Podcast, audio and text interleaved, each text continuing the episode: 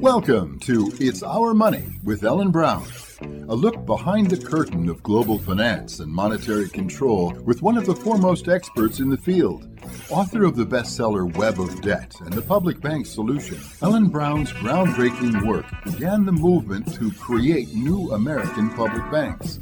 We'll look at issues surrounding the world of money and the systems and powers that control it, as well as the progress being made on the public banking frontier. The program is underwritten by Public Banking Associates, a national consultancy of experts advising government leaders pursuing creation of their own public banks at publicbankingassociates.com. Greetings once again. This is Walt McRee, Senior Advisor to the Public Banking Institute and Ellen's co host.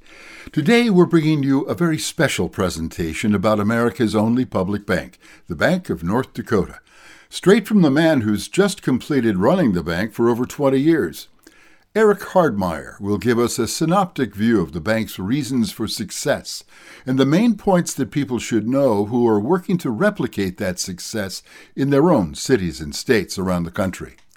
We're grateful to the California Public Banking Alliance for sharing this presentation, which they presented earlier this month.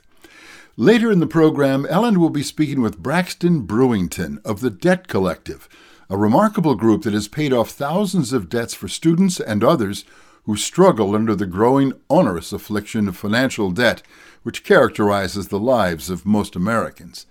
But we start right away with Eric Hardmeyer, as he describes how the Bank of North Dakota fits into that state's community. We like to call uh, the Bank of North Dakota is the bank of good for the state of North Dakota.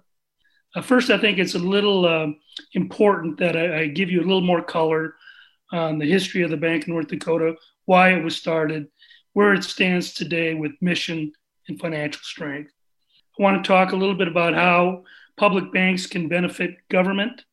And I, I think it's important for you to realize that when when we talk about the Bank of North Dakota, of course, we are the bank for the state of North Dakota. So we cover every square inch of uh, the state of North Dakota. As you all know, it's it's not a large state. It's a population of 850,000 uh, folks, and you know there's two degrees of separation between uh, you know all of North Dakotans. So uh, we all know each other. We all know the politicians, um, and that of course is one of the reasons why uh, things work as well as they do. Um, I want to talk a little bit about the uh, the way the bank is structured, a partnership approach rather than a competitor approach with the private sector. Why I think that is important, and why it is really a hallmark of one of the founding principles of the Bank of North Dakota, which which I will get into in a bit as well. I'd like to talk about how um, the Bank of North Dakota is organized to solve financial problems and I, and I would say it isn't just problems that we're looking uh, to do to solve, but but opportunities.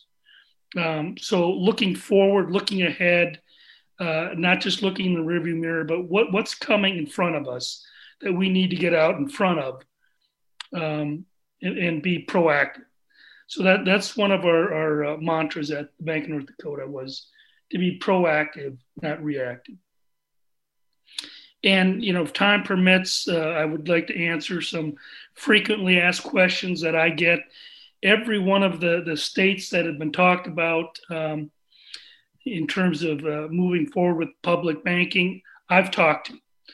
I, have been to New York several times. I've been to New Jersey. Um, I've talked to virtually every state or state official um, in 30 to 40 states who have uh, brought up this concept. So uh, I'll just tell you that this became, um, you know, part of the national consciousness. This public bank, I would say, after 2008. Um, of course, the Great Recession uh, had everybody looking at the banking sector, wondering what could they possibly be thinking about. They are jeopardizing, uh, you know, their own institutions their shareholders, um, and uh, of course, the state of North Dakota skated by the uh, 2008 uh, Great Recession, and in fact, we flourished. Um, and a, lot of the credit was given to the Bank of North Dakota. I would argue that that probably not accurate. It's erroneous. We did have, you know, a, a piece in it certainly, but we were not the primary reason that the state of North Dakota did not go through the recession. Um, we happened to be at the time developing a, a very large energy play um, that that helped us uh, get beyond all of the issues that you saw. And, and, secondly, I would say the, the other reason why we skated by is by our nature, North Dakotans are very um, uh, cautious, conservative. Uh, we at the bank, uh, although we run a you know a progressive bank, um, you, you know believe in the Warren Buffett rule of management is that if we don't understand it, we're not going to do it. So, you know, we didn't step uh, into the large uh, derivative uh, issues that other banks did. We stayed away from private label mortgage backed securities, um, never wanted to jeopardize taxpayer dollars. So, we completely stayed away from those issues uh, that plagued the rest of the country. We had no bank defaults in North Dakota, zero. I think we're one of just a few states that can that can say that. So, so let me begin a little bit with uh, a little bit of history on, on the bank. Um, and I'll try to be brief, but um, you know, it would be important for me to tell you that if this initiative were to start in North Dakota today, uh, many of you probably know this. North Dakota is a very red state, um, and as David said, I am, you know, proud to be a uh, get along with both parties. Uh, although the Republican Party dominates to a significant degree in the state of North Dakota. Um, but I've always uh, thought of myself as a centrist, uh, you know, able to work with with both sides. Um, so our our history goes back 102 years ago, uh, right after uh, the First World War, uh, right after, of course, the the Spanish flu. Um, and there was a, a, a, very angry agrarian movement, a revolt, um, if you will, by North Dakota farmers, led by a very charismatic socialist by the name of A.C. Townley, uh, who took it upon himself to rally, you know, the, the, the troops. And, and uh, at the time, they were the, the farming community was upset with uh, what they felt were all of the, the decisions were out of our hands by out of state interests, including commodity prices, um, opportunities for financing, high interest rates. So everything was controlled by the big money center banks in New York, Chicago, uh, uh, Minneapolis. Of course, all the big uh, millers and elevators were in Minneapolis, all taking advantage of North Dakotan farmers. Um, and so this this uh, very charismatic man um, rallied the troops, created a, a new party, a new uh, um, party in the state of North Dakota called the Nonpartisan League, took control of the legislature, was called the Industrial Program, which solved you know all of the issues the farmers had. They created the state mill and elevator, which is still running today and is the largest mill and elevator in the country.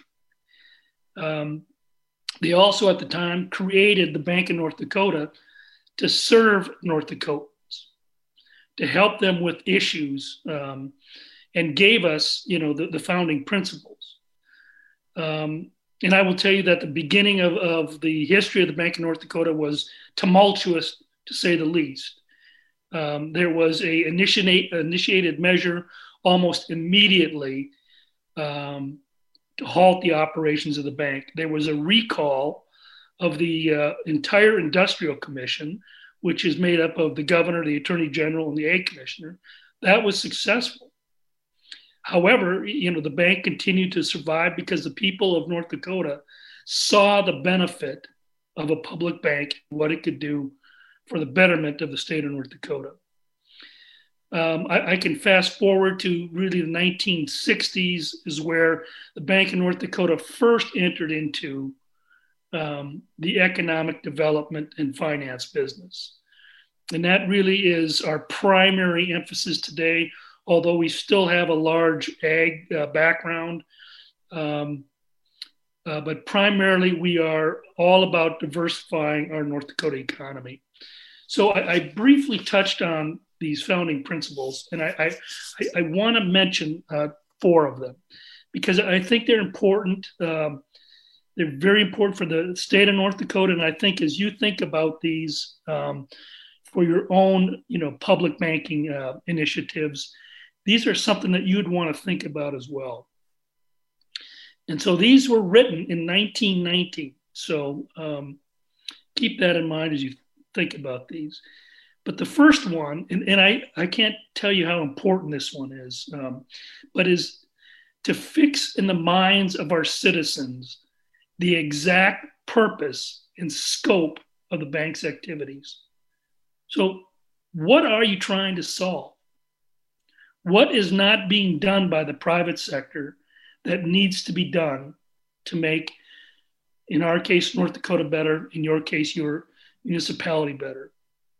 I think that is just incredibly important that you bring your citizens along, that they understand what purpose it is that you are trying to serve. What are you trying to solve by doing this? And in our case, uh, they gave us our mission statement, and, and we use it today. It's to encourage and promote agriculture, commerce, and industry.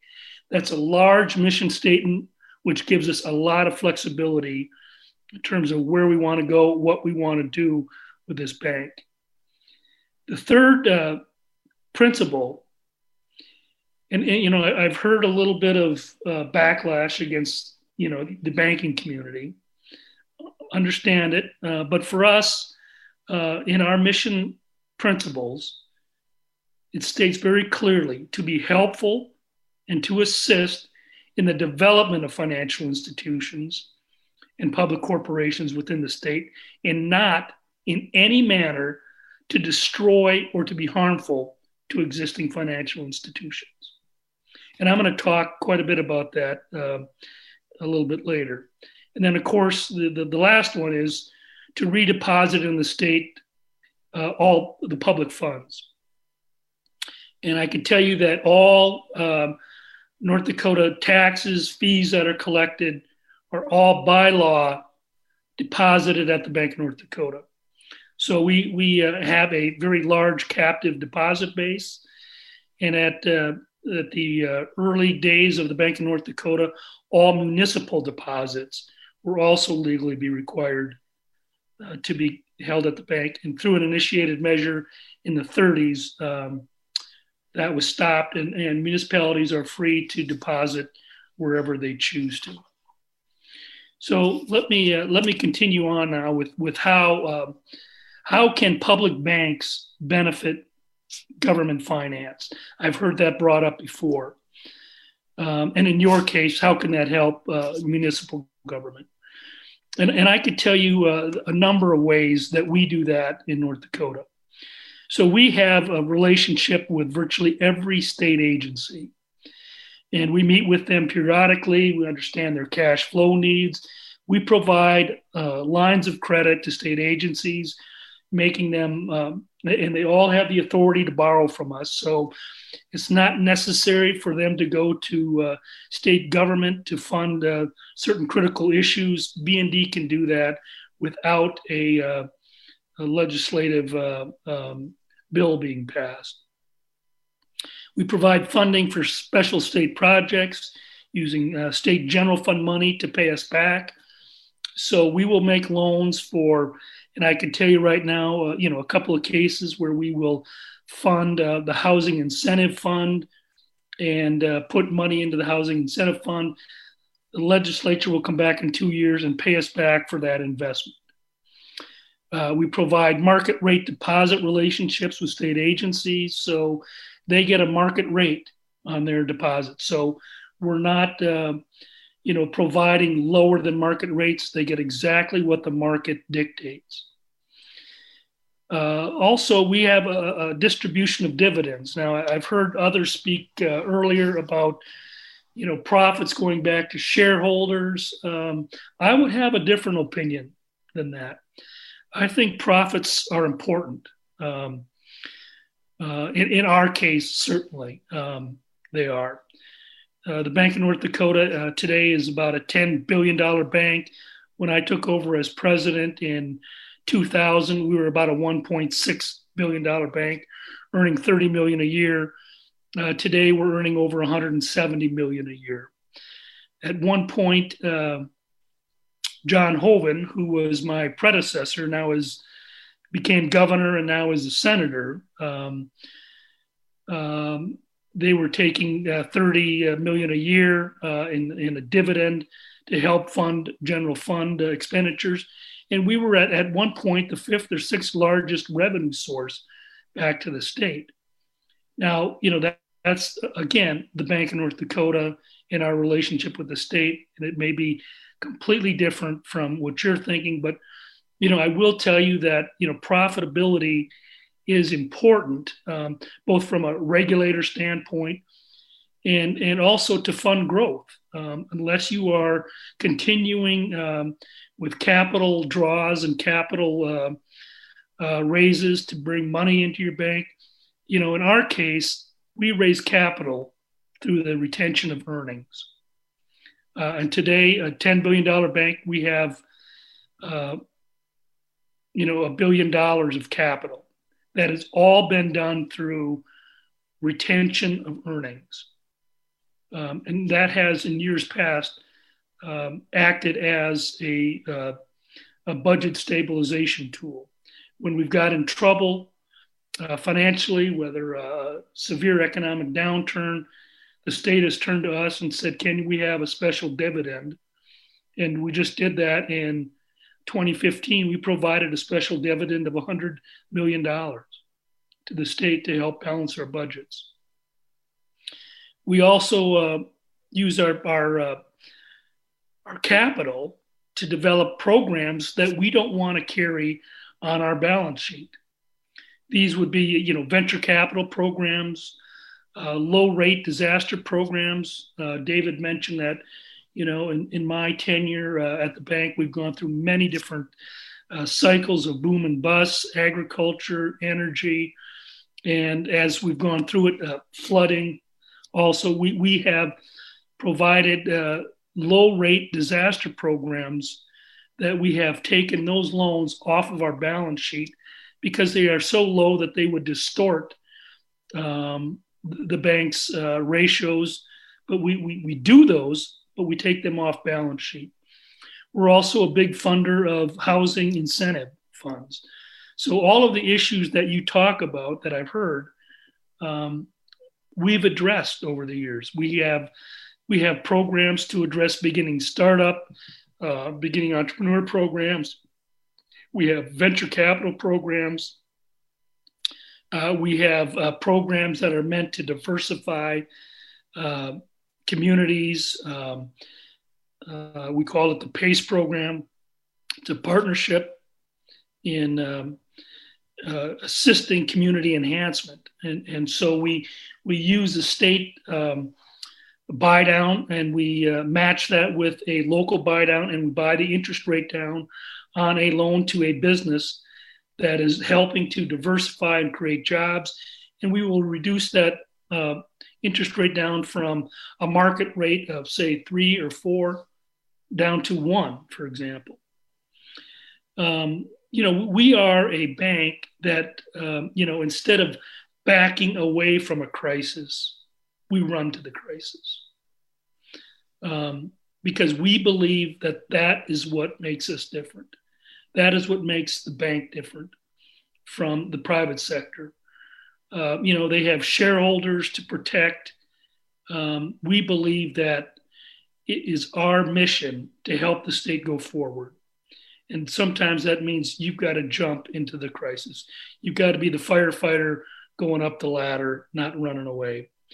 And so uh, that that's how I've always thought about the bank, and I know that's how uh, future leaders will think about the bank. And I'm, I'm going to give you an example of that. Um, you know, they, have talked a little bit about um, the uh, energy boom and bust cycles in North Dakota. Um, prior to 2008, North Dakota was the ninth or 10th uh, oil producer in the nation. Uh, you know, they discovered how to frack oil, and, and I understand that, you know, um, I may be coming from a different viewpoint than you on fossil fuels, but it is an important part of our economy. Um, but we've gone through several uh, boom and bust cycles um, of oil, starting in the 50s, a second one in the 70s and 80s, and a third one, of course, now in 2008. But the two, but the uh, the one in 1970 and the bust in the early 80s uh, created havoc uh, in Western North Dakota. It, it, happened. The bust happened so quickly. It left, uh, you know, cities uh, bankrupt.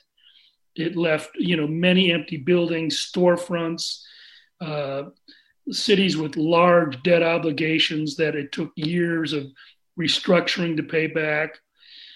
And so when the oil boom again started in 2008, 2009, what we saw was private sector banks absolutely scared to death of lending back into, you know, the, the, this big boom cycle.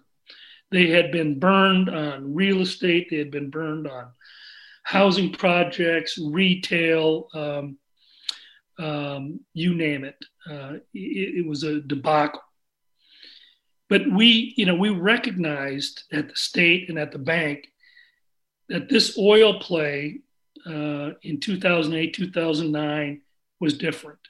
It was using different technology. Um, certainly, the demand was there, and this thing then uh, vaulted the bank or the state of North Dakota from the eighth or ninth largest producer to the second, only behind Texas. Uh, and and you know developing uh, somewhere around a million and a half barrels a day now I understand that New Mexico has uh, moved up to the second slot. North Dakota is number three. Um, but anyway, uh, you know what we found is that those banks that were so afraid to lend was holding back you know the economic development of the region was holding back the development because there just simply wasn't housing uh, and there wasn't uh, you know the financial institutions willing to come forward. And so, you know, I went up along with uh, other state officials, met with the banks, met with the city, and said, How can we help?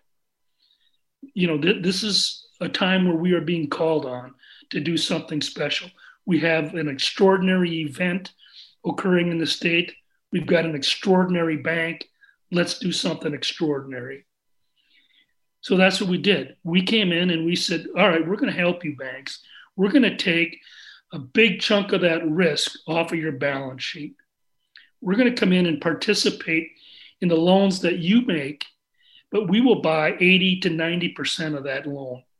You get to keep the relationship with the borrower. You sell us the risk, we'll carry it. We did the same thing with a, a city of Williston that um, was really struggling issuing bonds. Their bond rating had just simply gone to hell because of uh, all the problems from 15, 20 years ago. So the Bank of North Dakota came in and provided a letter of credit to that bond issue, allowing them to sell bonds to do needed infrastructure that they would not have been able to do economically had we not used a letter of credit to, to dramatically drive down the price of that bond issue. So those those are a couple of examples of how um, you know the, the, Bank of North Dakota uh, w- was helpful.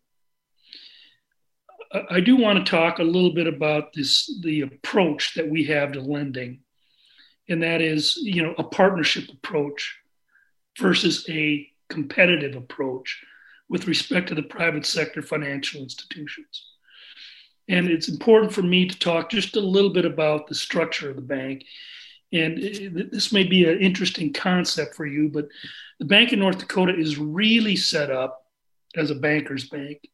We have very few direct to consumer products, with a few notable exceptions of student loans, ag real estate, and some bank stock loans.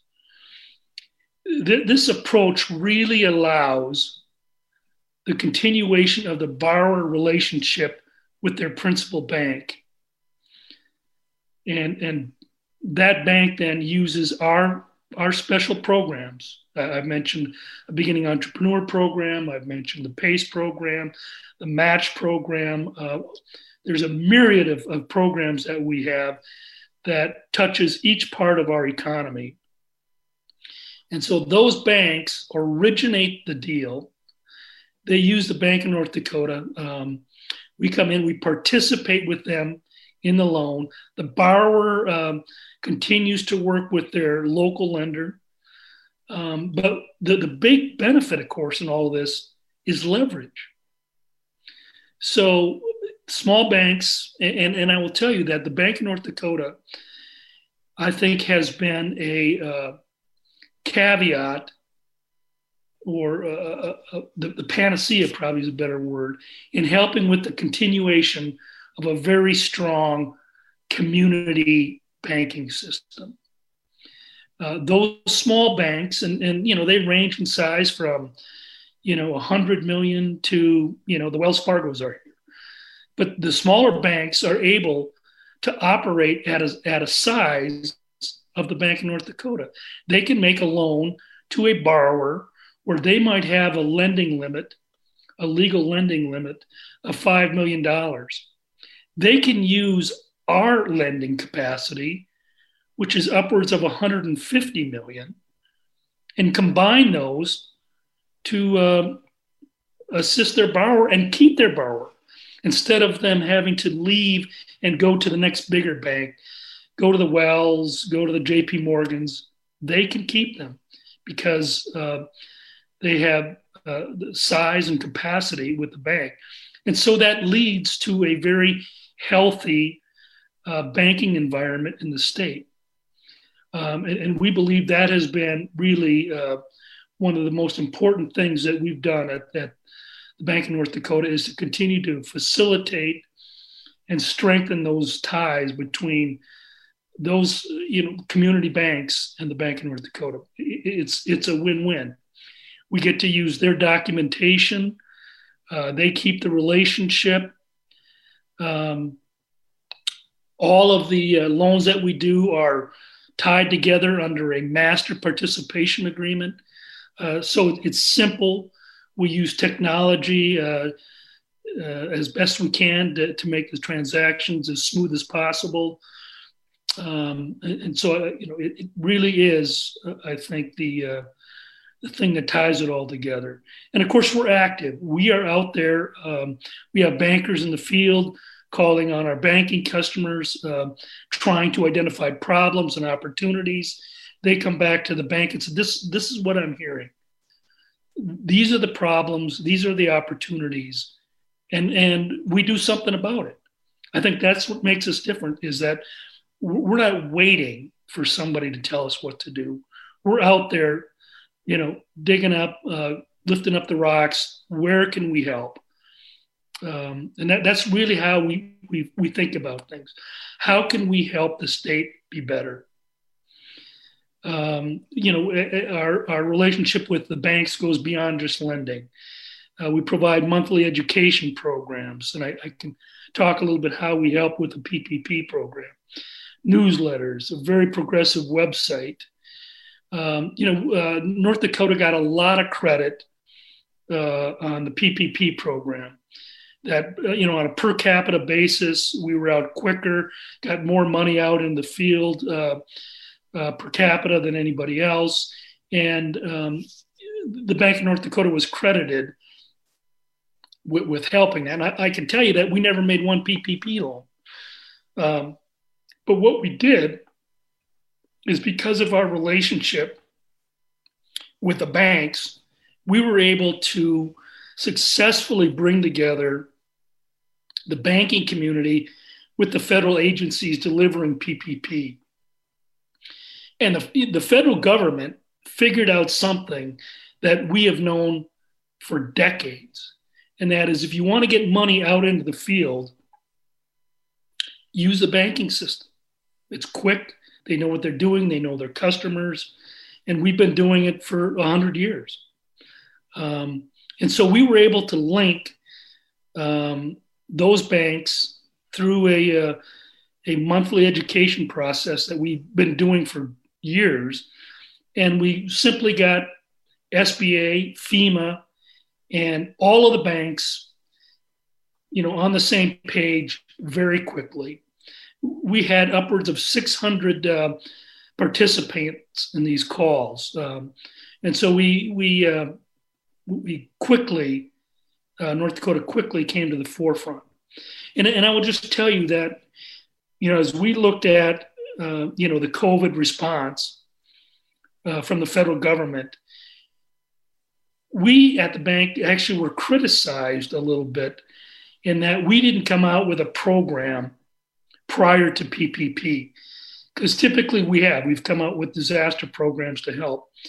But it has been my experience and our experience that when these types of disasters happen, um, and of course, nobody had ever seen anything like, you know, this COVID issue, but we in the state have seen, you know, disasters come and go, whether they're flooding in Minot, Fargo, um, ag disasters. So we we had a blueprint on how this should work.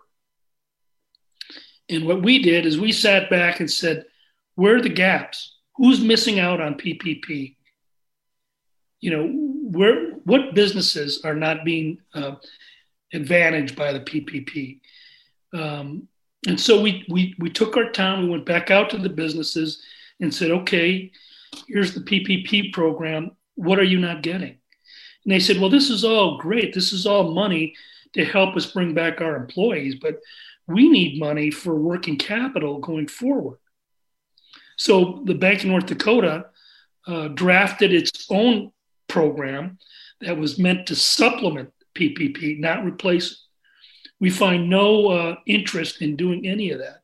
Why would we replace or compete with federal government programs? That, that makes no sense. Their pockets are bigger, deeper. Um, and when you looked at PPP, uh, there was the ability to um, forgive the loans. I will say one more thing about uh, I was asked to talk about student loans, and I'll just make a, a quick little pitch there. Um, the, the Bank of North Dakota was actually the first bank in the nation to make a federally subsidized student loan. We did that in 1967.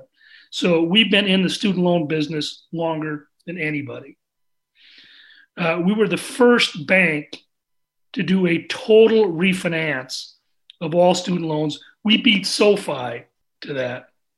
So in North Dakota, if you are a North Dakota resident, you can package all of your student loan debt under one loan that the Bank of North Dakota will make at lower than market driven uh, rates. So it, it's a great retention tool. It's a great thing for our North Dakotans. And when COVID came uh, along, student loan borrowers were hurting. We lowered the interest rate even further for them. So, you know, we just have a lot of ability to make a difference every day for our uh, North Dakotans. You've been listening to Eric Hardmeyer, former CEO of the Bank of North Dakota, taken from a presentation he did for the California Public Banking Alliance.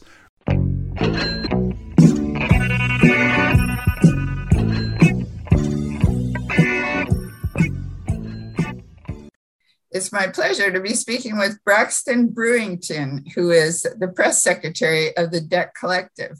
The Debt Collective is a national union for debtors and a leading activist organization uh, pressuring the president to abolish all student loan debt. So, Braxton, great to be talking to you. Thank you for having me. um, so I guess you had a big win this week. You you had it on April fourth. Um, you had a protest at the education department, and they did indeed agree to extend the moratorium on student debt collection, which was supposed to be over on May first. But I know you're looking for more than that. So you do, so do you want to tell us about your protests and how how you pulled this off and what you really want? Absolutely. So on April 4th, which was a Monday, we took to the Department of Education and sort of occupied the space outside of the building for several hours. We had a debtors assembly where people shared their very vulnerable stories about student loan debt and how it's impacted their mental and financial well-being um, then we had several several accounts of radical joy we had dancers we had bands we had all types of music and um, sound healing, and lots of folks coming from all around the country to sort of express themselves in a very jubilant way. And then we marched around the Department of Education, sort of in the style of, sort of biblical style of marching around the walls of Jericho. We had vuvuzelas where we blew horns, you know, the sound of the Jubilee until the walls collapsed. And they did. We won an extension to the pause um, just for a few more months. But of course, we're fighting for full student debt cancellation. So we've got more work to do. But for now, borrowers have absolutely saved billions of dollars um, and being, been able to keep billions of dollars in their pockets for a few more months, which is worth celebrating. Yeah, that's great. Congratulations. Well, I want to, excuse me, I want to talk more about that. But first, could you just tell us about the debt collective itself and what it does? I know you don't just do student debt, you do other types of debt. And you, so could you just, and also maybe how you got into it or your own interest? Sure. The debt collective is modeled after a labor union. So just like workers can band together to fight for better working conditions or higher wages, we believe debtors have power, the financial uh, power of our debts, which we see as assets.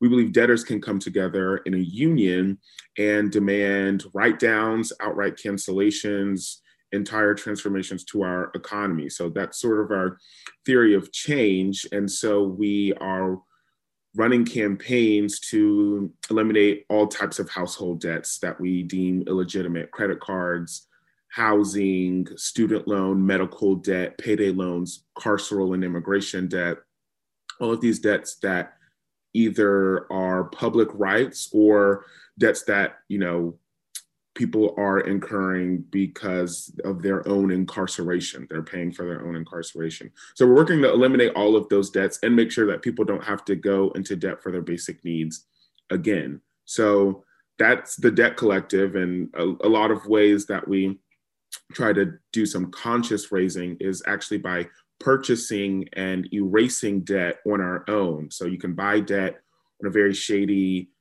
market where buyers and sellers sell debt for pennies on the dollar. So we've actually bought tens of millions of dollars worth of debt for a very, very cheap amount, maybe two or three percent of that, and erased it in an act of solidarity with student debtors, credit card hold debt holders, you know, probation debt, bail debt. We've erased it in solidarity with um, particularly the rise of the pandemic, which has exacerbated a lot of economic crises for various people. So, you know, we also buy and erase debt in a way to help people and to expose the phony morality of debt to show that this is extremely cheap, right? It doesn't cost very much. It isn't worth very much and to show and to ask the question of who owes what to whom. It sort of really makes people think, well, wait a minute, if my debts are sold on a market for very cheap, then why do I have to pay them? So that's a, a bit about what the debt collective does. But right now, our, one of our biggest fights is student debt.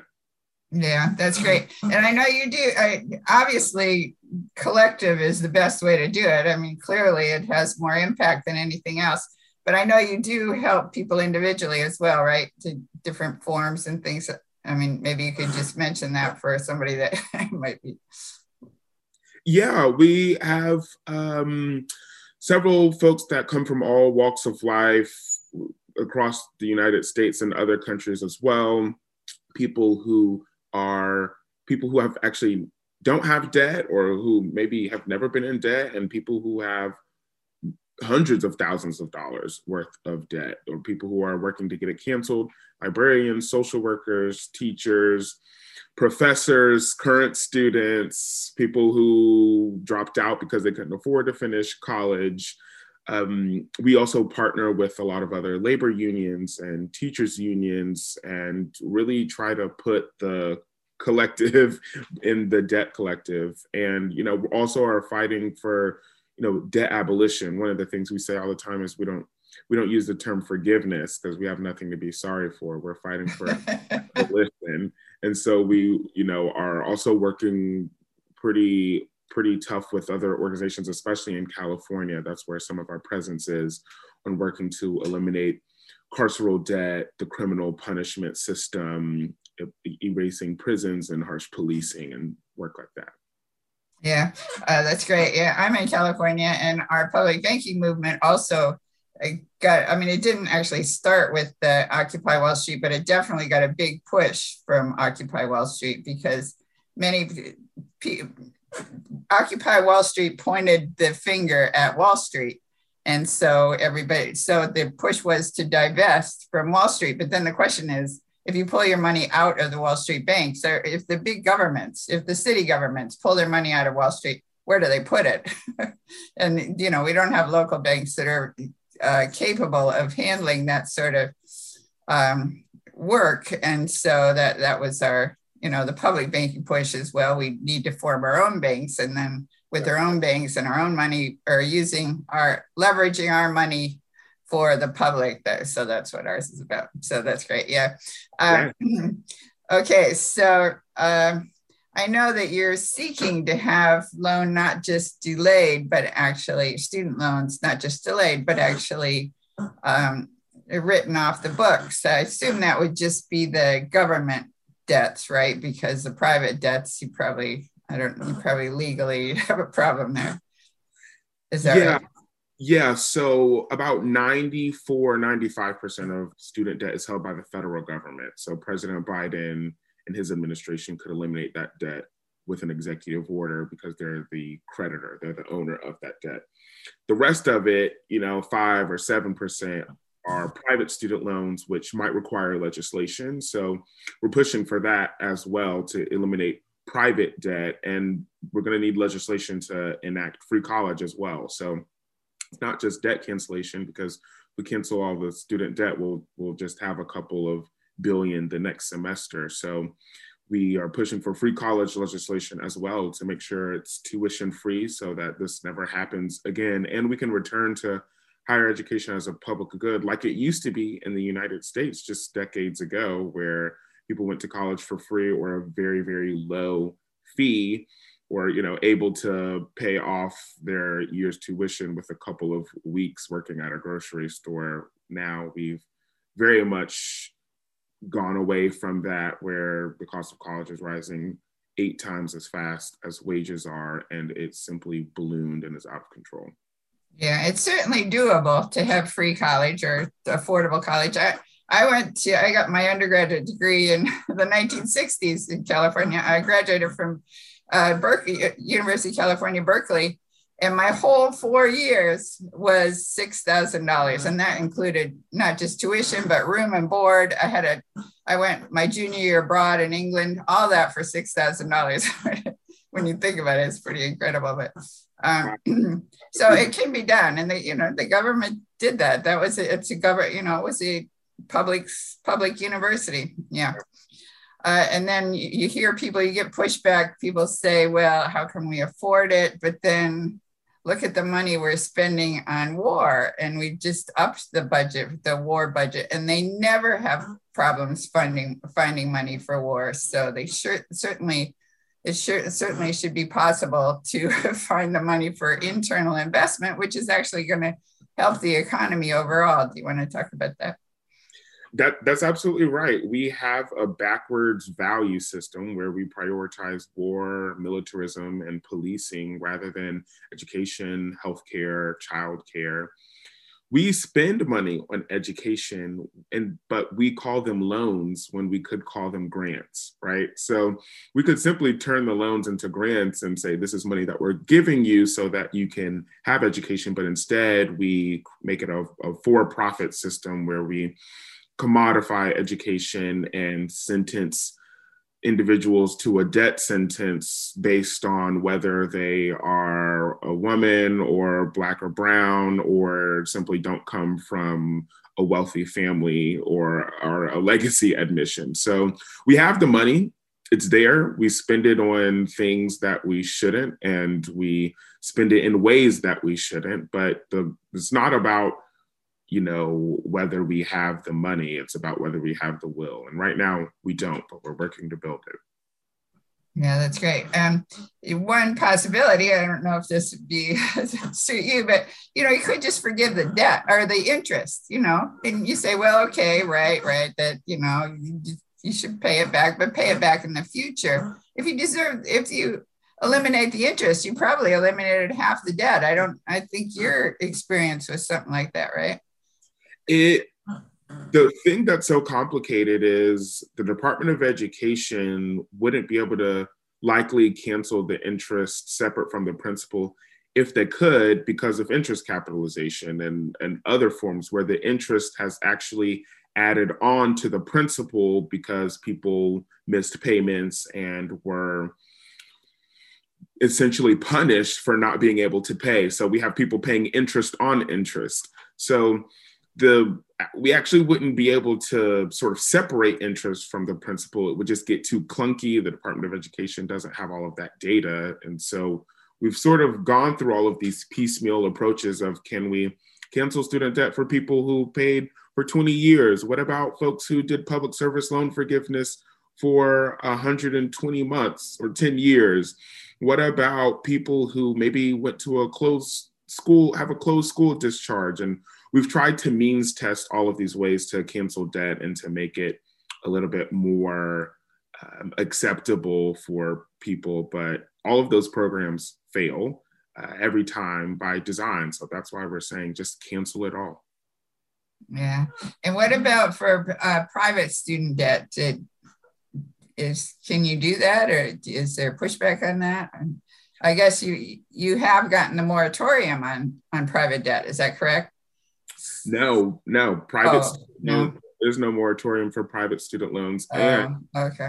And also for FFEL loans, those are the certain types of loans that existed before the federal government took over the lending service. Those loans, which are public uh, loans, aren't included in the moratorium either. So, another point of criticism for the Biden administration is their, that their student loan moratorium as it isn't actually any more you know, progressive than the Trump administration. They're sort of just extending a Trump era policy. So we could go much, there's lots of in betweens between full student debt cancellation and a Trump era policy. And so far, the Biden administration hasn't done too much. Yeah. Um, and I saw on your website that uh, uh, this is what I actually meant to ask earlier, but I don't think you understood my question. But that like if people want individually help. You do have like forms they can fill out different sorts of legal action they could take i guess or can you i mean to, what would you say to people that have a problem with any kind of debt and they came to you? Oh i misunderstood that. Oh absolutely.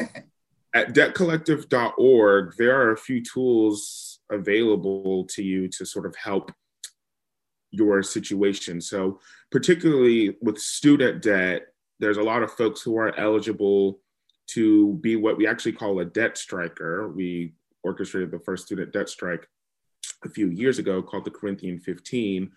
Our current debt strike is actually the definition is paying zero dollars a month, right? And so you don't you can actually do that in some very safe ways. So you go to debtcollective.org, for people who have student debt, you'll see options to enroll in an income driven repayment program or file for a waiver to have your debt canceled if you if it applies to you for public service loan forgiveness.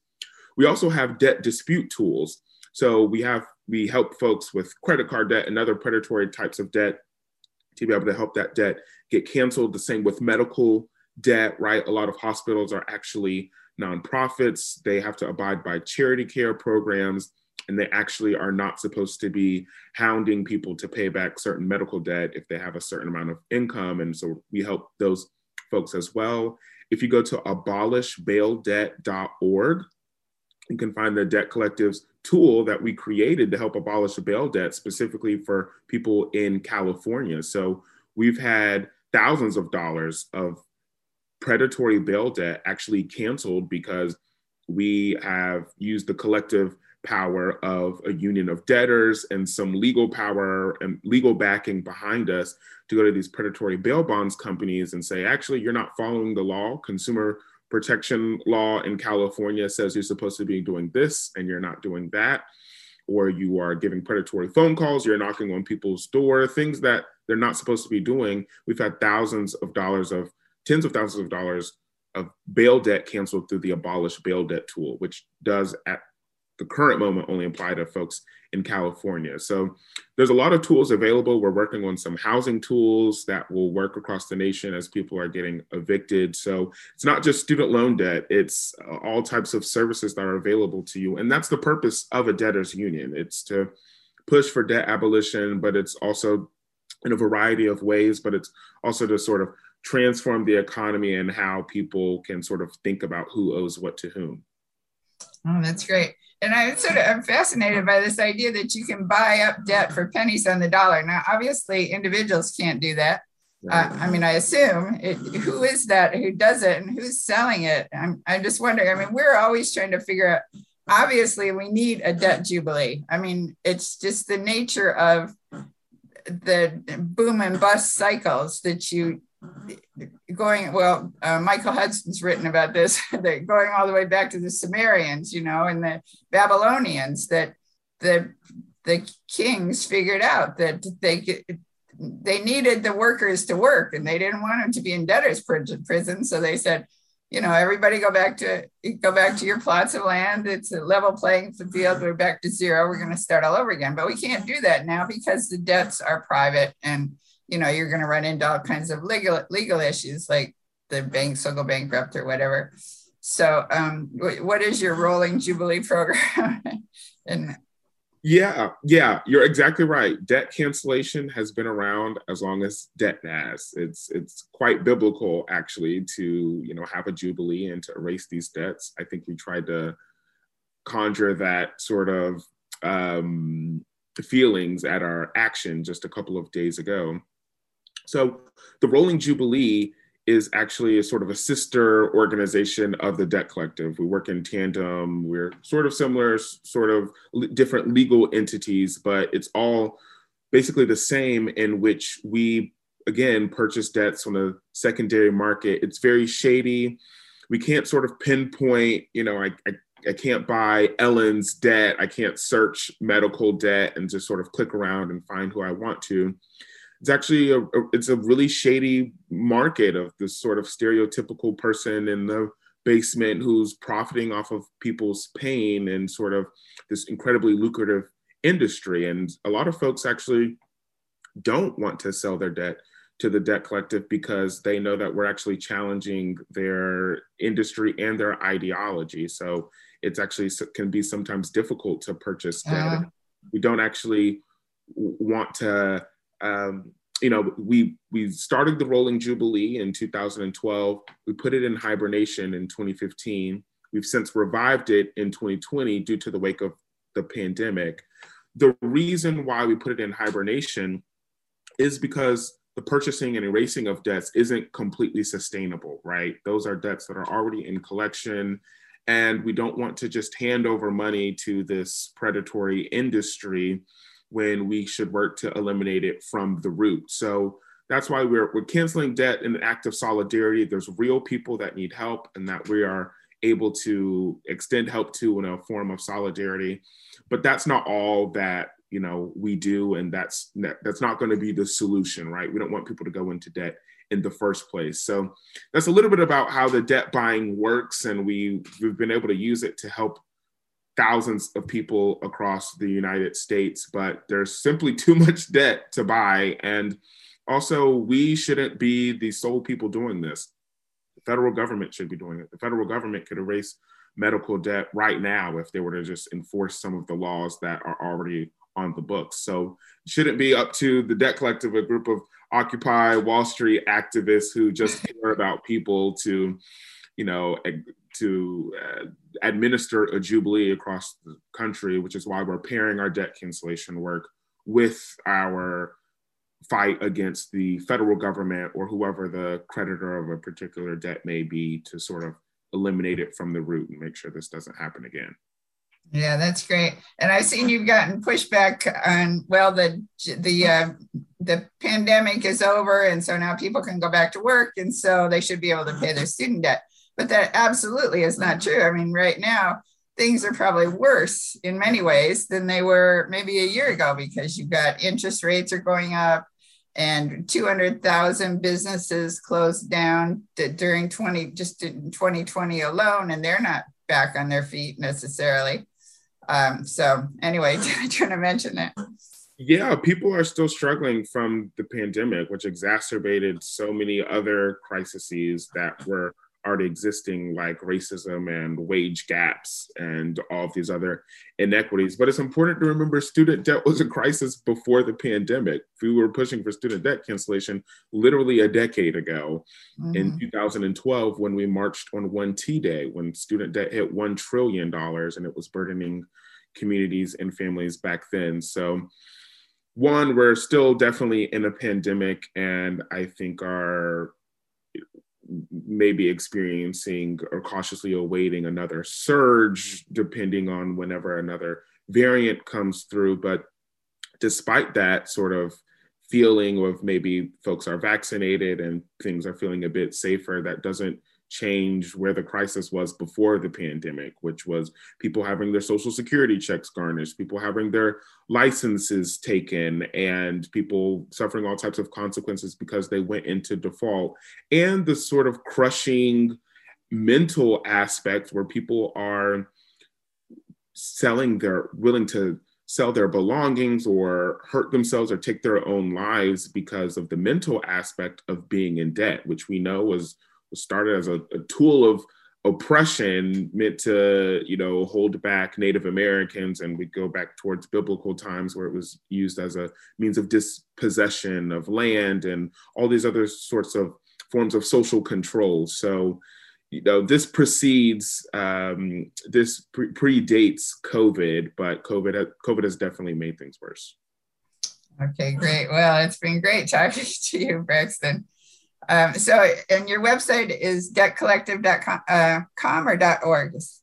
Debtcollective.org. Org. Okay, it's great talking to you. I've been speaking with Braxton Brewington, uh, press secretary of the Debt Collective, at, which is at debtcollective.org. Thank you very much. So glad to be here. Thanks. Well, that's it for this edition of It's Our Money with Ellen Brown.